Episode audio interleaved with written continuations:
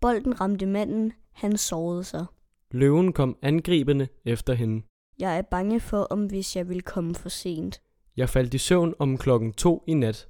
Det er helt små detaljer, der kan lyde som tilfældige fejl, eller måske som sproget hos børn, der er ved at lære dansk. Men i netop de her tilfælde er der faktisk tale om en sprogforstyrrelse. For det du lige hørte, var eksempler på tekster skrevet af elever i 5. til 8. klasse med en sådan sprogforståelsesvanskelighed. Og den er relativt udbredt. I hver klasse vil der sidde en til to elever, som har svært ved at forstå sprog og udtrykke sig sprogligt i skolen på grund af deres sprogforstyrrelse. Og det kan have negativ betydning langt ind i livet.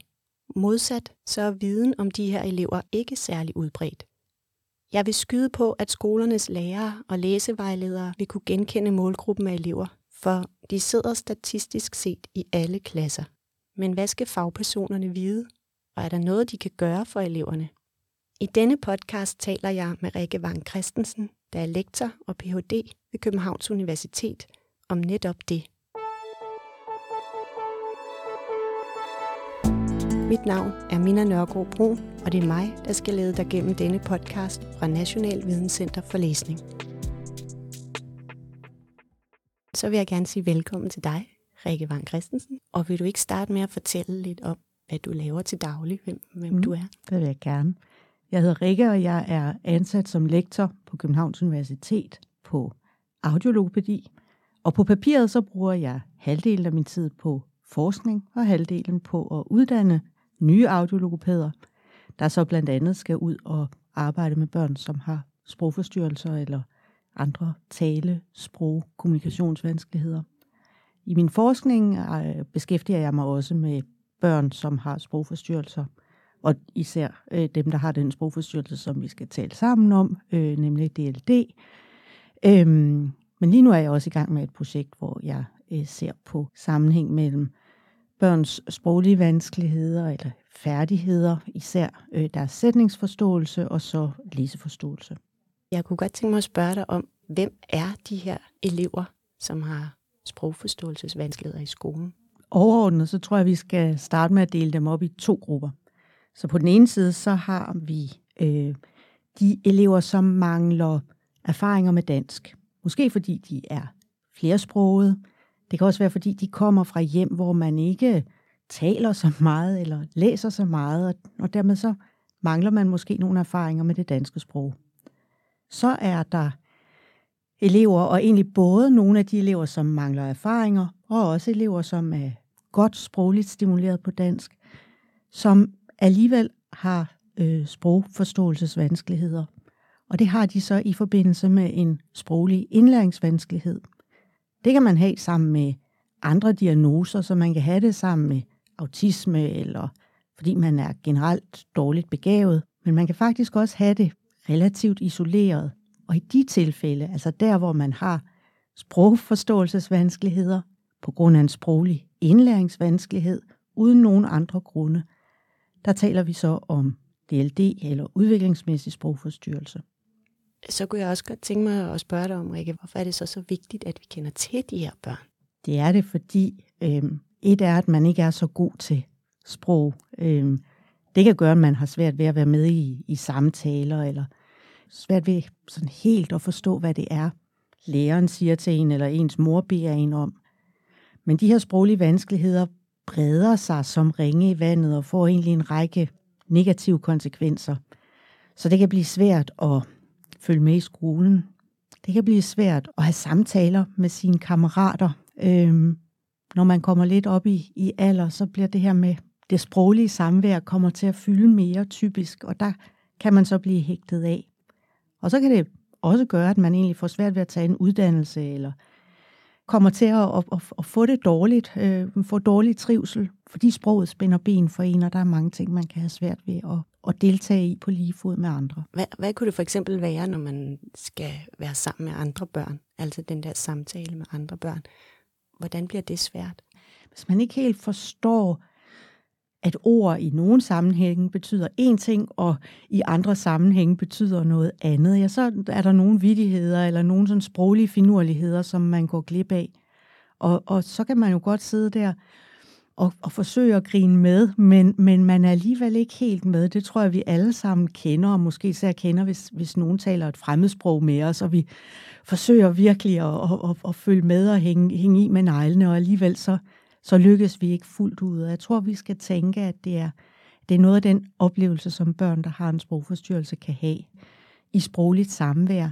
Men det kan jo også være det der med, at der kører en samtale, og måske kører en samtale mellem en 4-5 stykker, og hvornår er det så, der er tid til, at man lige får tænkt det der ekstra over, hvad det er, man kan byde ind med, og få formuleret den der sætning i, i hovedet, så man, så man også kan være med og sige et eller andet til det emne, der bliver talt om.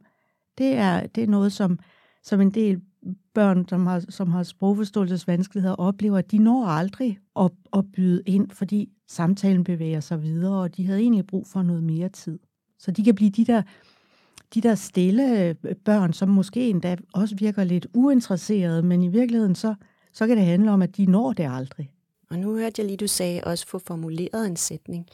Så der er altså mere af sproget, der er ramt, end bare at forstå, hvad de andre siger. Hvis vi ser på børn, der ikke er blevet så gamle endnu, så hvis vi tænker på børn i indskolingen, også ned i, i vuggestue eller børnehave, eller, så kan vi i ret vidt omfang høre på børnene, at de har en sprogforstyrrelse, at de har DLD. Og det kan vi, fordi de tit også har sprogproduktionsvanskeligheder. Så, så de, de mangler måske nogle af lydene, som vi andre bruger, øh, nogle af sproglydene, eller de, de siger øh, sætninger på en, en anderledes måde, end vi andre gør. Så måske øh, siger en elev i børnehaveklassen eller første klasse, øh, øh mig ikke øh, fitnesshjemmet i dag. Altså, jeg skal ikke på fritidshjemmet i dag. Øh, så der mangler nogle små ord, der mangler nogle lyde. Man bruger mig i stedet for jeg, og kommer altså til at, at, at lyde sådan lidt, lidt småbarnlig. Men de her vanskeligheder med, med sprogproduktionen, eller det her med at lave egentlige fejl i sprogproduktionen, det er noget, som børnene udvikler sig ud af. Uanset om de får, får hjælp eller ej, så kan vi egentlig se, at, at de fleste af de her egentlige fejl, de forsvinder. Så det, der er tilbage, det er sprogforståelsesvanskelighederne, og så er det vanskeligheder med at formulere sig sammenhængende i længere sekvenser, eller med at, og, som jeg sagde før, komme på ting hurtigt nok til, at man kan være med. Så nævnte du også lige før, at noget af det, der kan blive svært, hvis man øh, er et barn, der har det sådan her, det er også øh, at lære i skolen. Altså det kan også være svært i fagene. Mm. Hvordan kunne det for eksempel komme til udtryk i sådan en skole øh, sammenhæng? Altså man kan sige, hvis, hvis øh, eller i alle fag, så vil der også være et, et fagligt ordforråd for eksempel. Altså bestemte ord, som knytter sig til det fag.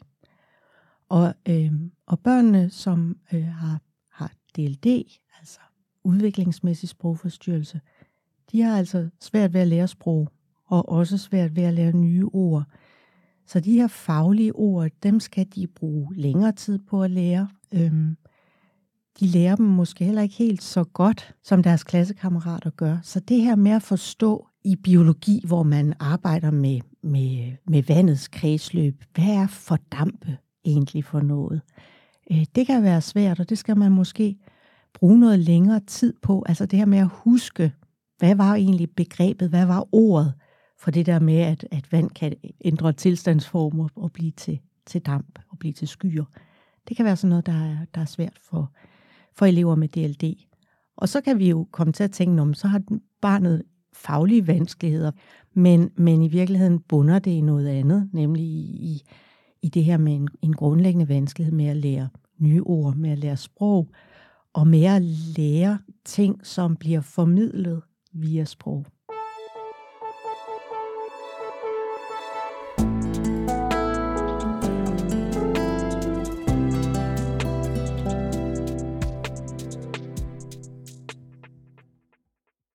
Fortæller det her med, at det sådan umiddelbart hørbare, det lidt går over, når, når børnene er små, sådan øh, i løbet af indskolingen.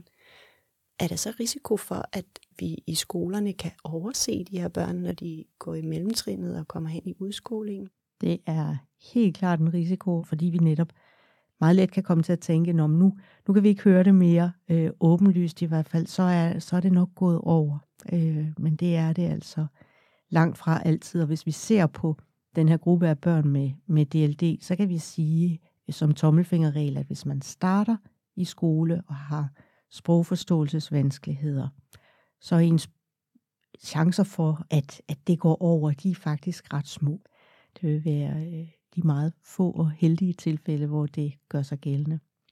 Øhm, og så vil jeg også lige tilføje, at selvom vi altså har at gøre med, med DLD og, og med en overset gruppe, eller en, en, en, en gruppe, som, som ikke så mange kender til, så skal vi faktisk regne med, at der sidder i hvert fald en elev i hver klasse, fordi de internationale tal, som vi har, peger på, at, at vi har at gøre med en, en vanskelighedsform eller en forstyrrelse, som, som øh, findes hos cirka 7 procent af en, af en børnepopulation. Så en til to elever i hver klasse skal vi regne med. Og det er jo faktisk lige så mange, øh, som der er ordblinde elever. Mm. Og faktisk jo også langt flere, end hvis vi ser på, på, øh, på autisme, som, som de fleste vil kende til. Ikke? Så, så er den her gruppe af børn langt større. Vi har talt lidt om følger af sprogforstyrrelser. Kan der være nogen sådan emotionelle eller adfærdsmæssige følger? Helt sikkert.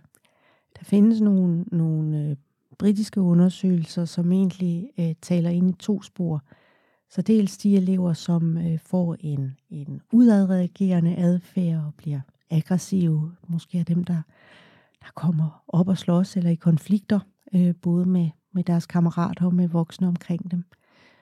Det kan ligesom være den ene øh, type af, af hovedreaktion. Og den anden er det at vende indad, det at blive trist, stille, øh, få øh, symptomer på, på depression for eksempel, er noget af det, vi også kan se hos, hos de lidt ældre børn. Og jeg tror, man skal tænke det som, at hvis man hele tiden er sprogligt to skridt bagefter, hvis man ikke rigtig synes, at man øh, får mulighed for at give udtryk for sig selv, så synes jeg ikke, det er så mærkeligt at tænke i, at det meget nemt kan føre til, at man enten bliver virkelig vred på verden, eller virkelig vred på sig selv. Øhm, og og det, øh, det kan vi se, at det sker øh, meget ofte. Og hvis jeg lige må tilføje noget der, så kan man sige, hvis vi, hvis vi har at gøre med nogle af de her elever, som trives dårligt på, på den ene eller den anden måde, og vi tilbyder dem øh, nogen at tale med, velmenende voksne, som, som bruger mange ord, så er spørgsmålet jo, om vi så hjælper de her børn godt. Fordi vi egentlig gør mere af det, som er det, noget af det, der er allersværest for dem. Øh, så vi beder dem om at øh, bruge sprog til at øh, forklare svære følelser eller, eller forbudte følelser. Øh, det, det tror jeg er, det skal vi i hvert fald være opmærksom på, også i den sammenhæng. Hvordan er det, vi så understøtter alle vores ord med noget, som bliver tilgængeligt for den her elevgruppe. Fordi igen kan vi komme til at stå i, at, at indsatser, som plejer at virke, det at få lov til at tale med en psykolog, plejer at kunne være en god ting, men, men for den her elevgruppe er det, det ikke nødvendigvis, fordi de ikke har den sproglige adgang til at forstå, hvad det er, de der velmenende voksne råder dem til at gøre, og fordi de heller ikke får tilstrækkelig mulighed for faktisk at få fortalt om, hvordan de har det indeni. Kan man se noget i skriftsproget hos, hos børn, der har, har sprogforstyrrelser? Som jeg sagde før, det her med at formulere sig sammenhængende, øh, så det giver mening for andre, øh, det kan være noget af det, der er svært, og det kan vi også se i elevernes skrevne produkter. Det her med, at der er ikke rigtig sammenhæng i det, at man ikke får øh, får introduceret et emne eller en historie øh, på den måde, vi forventer, eller at man ikke rigtig får afsluttet på den måde, vi forventer. Så der, den der manglende sammenhæng, den vil vi tit kunne genfinde i øh, det, som eleverne skriver. Så det kan være noget af det, som læsevejleder kan interessere sig for, øh, ud over det at være interesseret i læseforståelsesfærdighederne øh, hos de her elever. Rikke, du nævnte tidligere, at når børn med sprogforstyrrelser er yngre, øhm, så kunne de komme til at lyde sådan yngre, end de er. Fordi, fordi deres udtale, og øh, altså de bruger ord forkert, og de måske udtaler ord anderledes, end vi andre gør. Er det, er det også gældende sådan, hvis man så vil kigge på, hvordan de skriver, når de bliver større, de her børn, kunne, kunne lære at tænke, at det var et barn, der var yngre, der havde skrevet? Det, det kan man jo sagtens øh, tænke på, så, så, så sådan noget som hvor grammatisk komplekst bliver det? Altså har man sætninger med underordnede sætninger i, eller kan man, kan man variere ordrækkefølgen, eller hvordan man indleder sætninger, så det ikke bliver det her, og så, og så, og så. Det kunne være noget af det, man kunne kigge efter. Et oplagt sted at se øh, hen er også på det, det ordvalg, som eleverne har. Øh, fordi, som jeg sagde før, det her med at indlære ord er, er svært. Ordforrådet er tit mindre hos, hos børnene med sprogforstyrrelser, så, og det vil jo så også gøre sig gældende i det, de skriver. Ikke? Øh, det her med, at der bliver ikke nødvendigvis brugt øh, avancerede ord, medmindre man har haft et eller andet øh, skriftligt forlæg, hvor man kan trække, trække noget ind. Ikke? Men hvis man skal skrive øh, af fri fantasi, eller hvad har du lavet i din sommerferie, eller hvad man nu kunne finde på, så, så tror jeg, at vi skal forvente, at så er, er ordforrådet, ordvalget øh, relativt simpelt sammenlignet med det, øh, som elevens klassekammerater gør. Helt i starten hørte du fire korte eksempler fra tekster skrevet af elever med en sprogforstyrrelse. For at give dig et lidt bedre billede af, hvordan vanskelighederne kan komme til udtryk i skriftsproget, kommer her en række eksempler fra en længere tekst skrevet af en 8. klasses elev.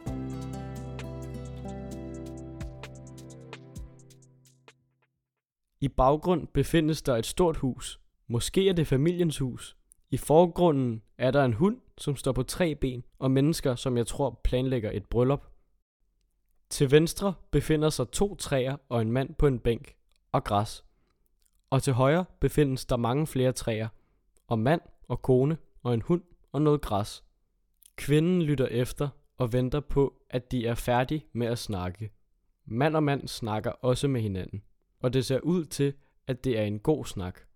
Og hunden står på tre ben. Enten så er det bare mig, eller så peger manden, der står op bagud, så måske peger han på sit barn. Så jeg tror, at den er beskåret, hvordan vi kan se, hvad de prøver at skjule. Manden ved bænken ser ikke så rig ud, men parret ser meget rig ud. Fordi på grund af det tøj, de bærer, og måske deres hus i baggrunden. Det er grønt, der dominerer mest farven, fordi der er natur overalt, og det er det, man ser som en af det første, mener jeg. Lyset er der, hvor de ville have, hvor vi mest skal kigge henne. Og farverne viser, hvor de for eksempel er henne, fordi de ville have, at vi skal have øjnene et sted.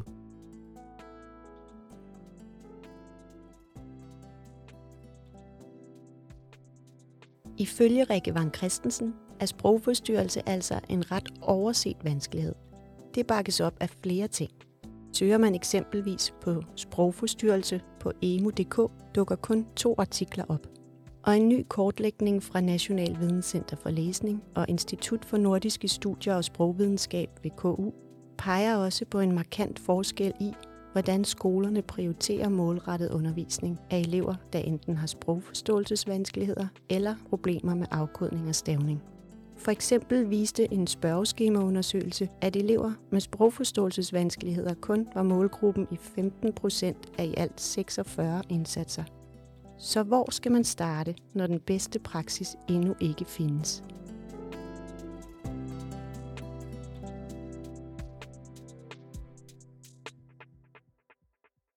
Overordnet så må vi sige, at praksis er utrolig forskellig øh, fra skole til skole, fra kommune til kommune. Øh, så sagde jeg før, at DLD er en, en ret ukendt øh, forstyrrelse, og det gør også, at hvis, hvis vi har skoler, som arbejder med, med sprogforståelse eller sprogforståelsesvanskeligheder, så vil, det tit, øh, så vil man tit have de samme indsatser til alle de børn, der har sprogforståelsesvanskeligheder, uanset om det så er de børn, som som bare ikke har hørt nok dansk, og som vi nok tror, at vi relativt let kan hjælpe, fordi det egentlig handler om at skrue op for, for det dansksproglige input. Og så på den anden side de børn, som altså har en sprogindlæringsvanskelighed, og som er sværere at hjælpe. De har brug for nogle mere vidtgående indsatser og nogle lidt andre indsatser. Øhm, men det er ikke en viden, som findes ret mange steder endnu. Så man kan faktisk godt sige, at for, for den her målgruppe af børn med, med en sproglig indlæringsvanskelighed, med sprogforstyrrelser, så er der ikke rigtig nogen best practice eller, eller god, god praksis endnu. Og hvad betyder det så? Mm. Altså, der er jo sådan nogle, der er sådan nogle strømninger i tiden, og, og øh, øh en, en, en kraftig strømning, der har været gennem en årrække, det har været det her med tidlig indsats, og at man egentlig har rykket rigtig mange ressourcer, logopædfaglige ressourcer, fra skolen ned i, i dagtilbudene. Øhm, og det kan der være øh, fornuft i at gøre. Men når det drejer sig om, om eleverne, som har DLD, altså der, hvor vi ikke skal regne med, at, at vanskelighederne går over, så vil de her vanskeligheder jo øh, på forskellige vis forfølge børnene, fordi det altså grundlæggende drejer sig om, at de har svært ved at, at lære sproget. Øhm, og det vil de have, når de er tre år, men det vil de så altså også have, når de er blevet syv eller 11 eller 15. Øhm, så helt at, at tænke, at så laver vi tidlig indsats, så behøver vi ikke gøre noget, når, når eleverne går i skole. Det vil, det, det vil være farligt øh, på det her område, øh, fordi eleverne har brug for noget, også op gennem deres skoletid. Mm. Øh, hvem, hvem kunne have en rolle? Nu har du nævnt, øh, nævnt lidt om logopæderne, talepædagogerne. Hvem, hvem kunne ellers have en rolle øh, i forhold til de her børn i skolen? Mm. Og, hvad, og hvad øh, ligger der i den rolle? Ja, øhm, altså jeg, jeg tænker, at, at det at få logopædfagligheden ind, og det at arbejde sammen med logopæd i skoleregi, vil være en rigtig god ting. Øhm, også i de skoler, som ikke allerede gør det. Men, men der øh, er, er læsevejledere og dansklærer, klasselærer oplagte øh, samarbejdspartnere.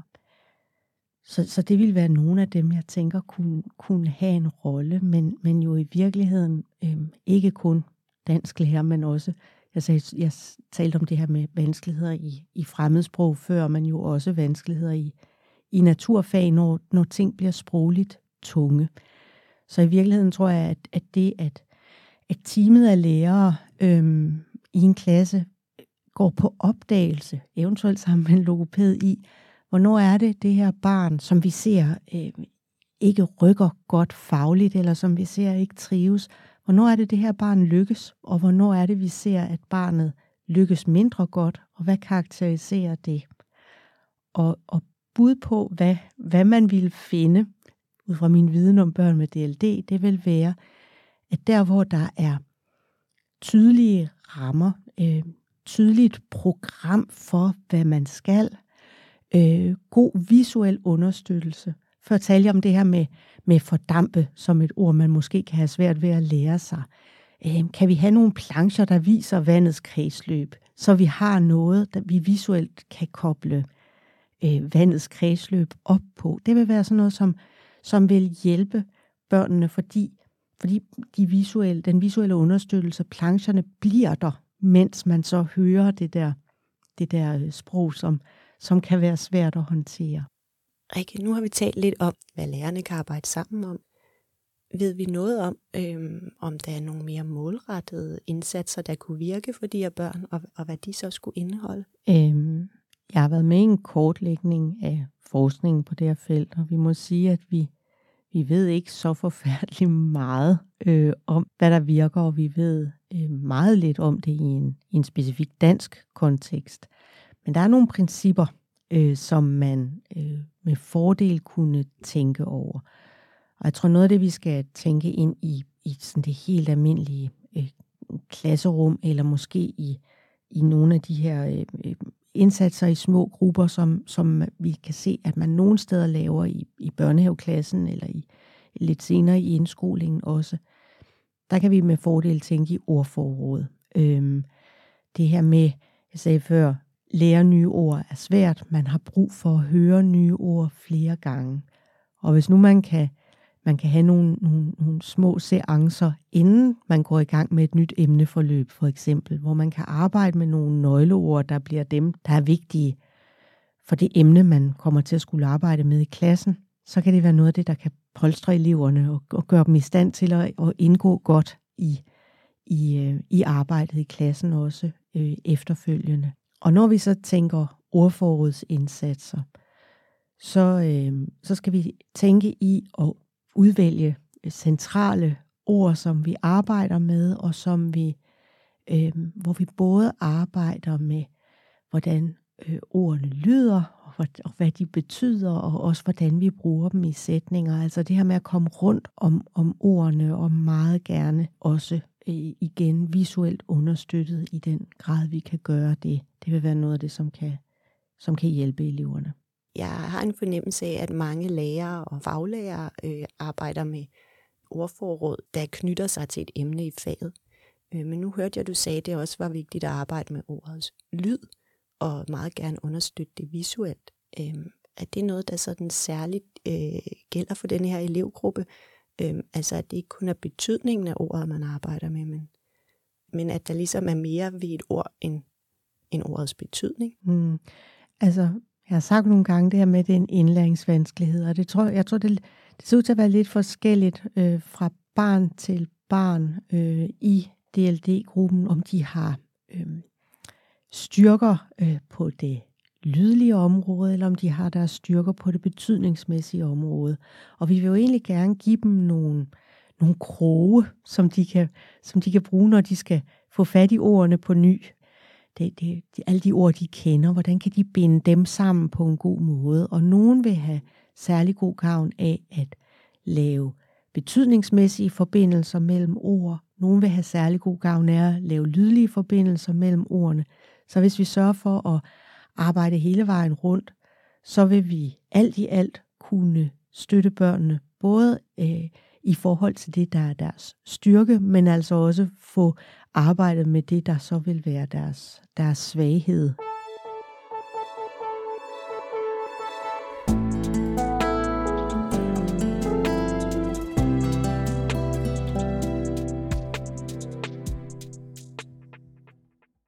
så tænker jeg, at der også kunne være behov for, at der var nogen på skolen, der sådan øh, havde en mere sådan organisatorisk rolle i forhold til de her børn. Ja, altså det, det, det lyder så kedeligt at sige, det er et prioriteringsspørgsmål, eller, eller det er et spørgsmål om at skabe rammer, ikke? Det er et spørgsmål om at øh, afsætte ressourcer til det, ikke? Det er et spørgsmål om, at man måske også fra øh, afdelingsledelses side eller skoleleders side sørger for at få inviteret øh, også logopæder med til de netværksmøder, hvor man øh, mange steder taler om, om børn, der øh, på den ene eller den anden måde vækker bekymring. Øh, det at skabe øh, en kultur, hvor logopæden ikke kun er en del af indskolingen, for det tror jeg, at logopæden er rigtig mange steder, men faktisk også er det videre op i skoleforløbet. Øh, det tror jeg kunne bane vejen for, at, at logopæder og og læsevejledere eller logopæder og udskolingslærere, også uden for de her mødekontekster, faktisk øh, kunne finde på at, at tale med hinanden i højere grad, end det er mit indtryk, at det sker i dag. Det kunne være godt, tror jeg. Øhm, men som sagt mangler vi øh, sådan nogle systematiske afprøvninger af, øhm, hvad der virker. Så når jeg tager forskerhatten på, så mangler vi noget, noget øh, måling af, hvad, hvordan er det, vi, vi ser de her positive effekter? Ser vi, at eleverne bliver, bliver gladere? Det er jo et parameter. Ser vi, at de faktisk bliver bedre til sprog? Det er også et parameter. Øh, ser vi, at de øh, bliver bedre til at lege med hinanden alle sammen? Det vil også være noget af det, som man måske kunne interessere sig for at kigge på. Ikke? Øh, så vi har nogle erfaringer, som skolerne er glade for, og som vi kan tænke sammen med det, vi ved om om børn med sprogforstyrrelser, som derfor, hvor vi kan tænke, at det giver god mening at gøre. Øh, men, men om vi også kan underbygge det med, med data, der viser, at, at det er øh, effektive indsatser på forskellige områder, det ved vi ikke rigtigt. Hvis du skulle vælge dit bedste råd til de danske skoler lige nu i forhold til øh, elever med sprogforstyrrelser, hvad skulle det råd så være? Man kun må give et så, så vil mit bedste råd være at tænke, kunne de her faglige vanskeligheder, kunne den her manglende trivsel være udtryk for, at der er en sprogforstyrrelse. Altså hele tiden holde sig for øje, at vanskeligheder med talt sprog kan være det underliggende problem til, øh, til mange problemer, som vi måske ikke umiddelbart vil knytte til vanskeligheder med talt sprog en britisk kampagne taler man om Think DLD, altså tænk på DLD øh, i alle mulige sammenhænge. Og det synes jeg egentlig er et fantastisk godt råd, som jeg gerne vil give videre til skolerne. Jeg tror, at øh, når vi ser på børnene med DLD, og det her med at have en, en sprogindlæringsvanskelighed, så er det rigtig vigtigt at tænke, der, der bor noget i børnene, der bor en vanskelighed i børnene, men den kan vi, den kan vi øh, skrue op eller ned for, alt afhængig af, hvordan vi møder den her børnegruppe.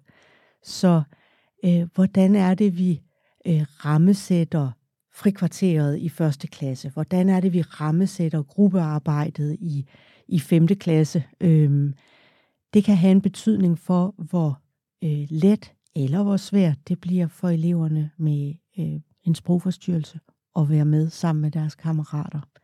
Så bare fordi den her sprogindlæringsvanskelighed bliver ved med at forfølge en gennem livet, så betyder det altså ikke, at man er dømt til at få et dårligt liv, eller at man er dømt til at have en, en bremseklods i alle sammenhænge, fordi vi med vores viden, med, med forskellige tiltag, som vi kan gøre, kan mindske konsekvenserne.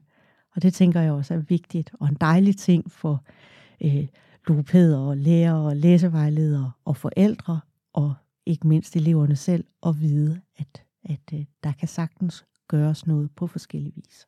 Rikke, det var et dejligt sted at slutte samtalen, og jeg vil gerne sige tusind tak, fordi du havde tid til at være med i dag. Velbekomme. Du har lyttet til en podcast fra National Videnscenter for Læsning. Denne podcast var tilrettelagt af mig, Mina Nørgaard Bro, og produceret af Anne Laura Hedegaard.